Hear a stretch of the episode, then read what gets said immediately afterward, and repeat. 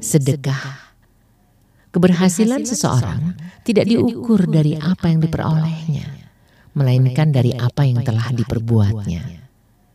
Melakukan perbuatan baik, perkataan baik adalah merupakan sedekah, sebagaimana difirmankan oleh Allah dalam Quran Surat Al-Baqarah ayat 263 yang artinya, tutur kata yang baik dan pemaaf lebih baik daripada sedekah yang diiringi dengan menyinggung perasaan.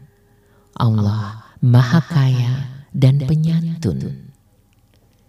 Jadi sesungguhnya sedekah tidak terbatas pada memberi harta benda belaka.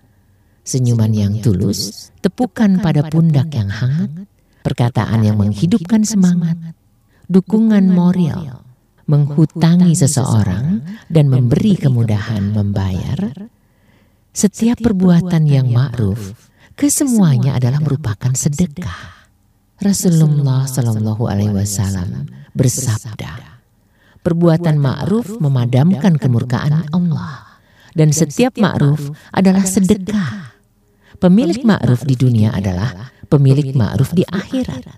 Sedang orang yang pertama kali masuk surga adalah pemilik ma'ruf betapa banyak kesempatan untuk bersedekah. dalam setiap hari, setiap detik, setiap tarikan nafas kita akan merupakan sedekah. bila diisi dengan perbuatan yang baik dan budi yang luhur. Setiap keramahan dan kehangatan hati, setiap kepedulian pada kesulitan hamba muslim adalah sedekah. Asalkan semua dilakukan hanya karena Allah semata bukan untuk mendapat pujian atau kekaguman orang. Rasulullah Shallallahu Alaihi Wasallam bersabda, sedekah memadamkan kesalahan sebagaimana air memadamkan api.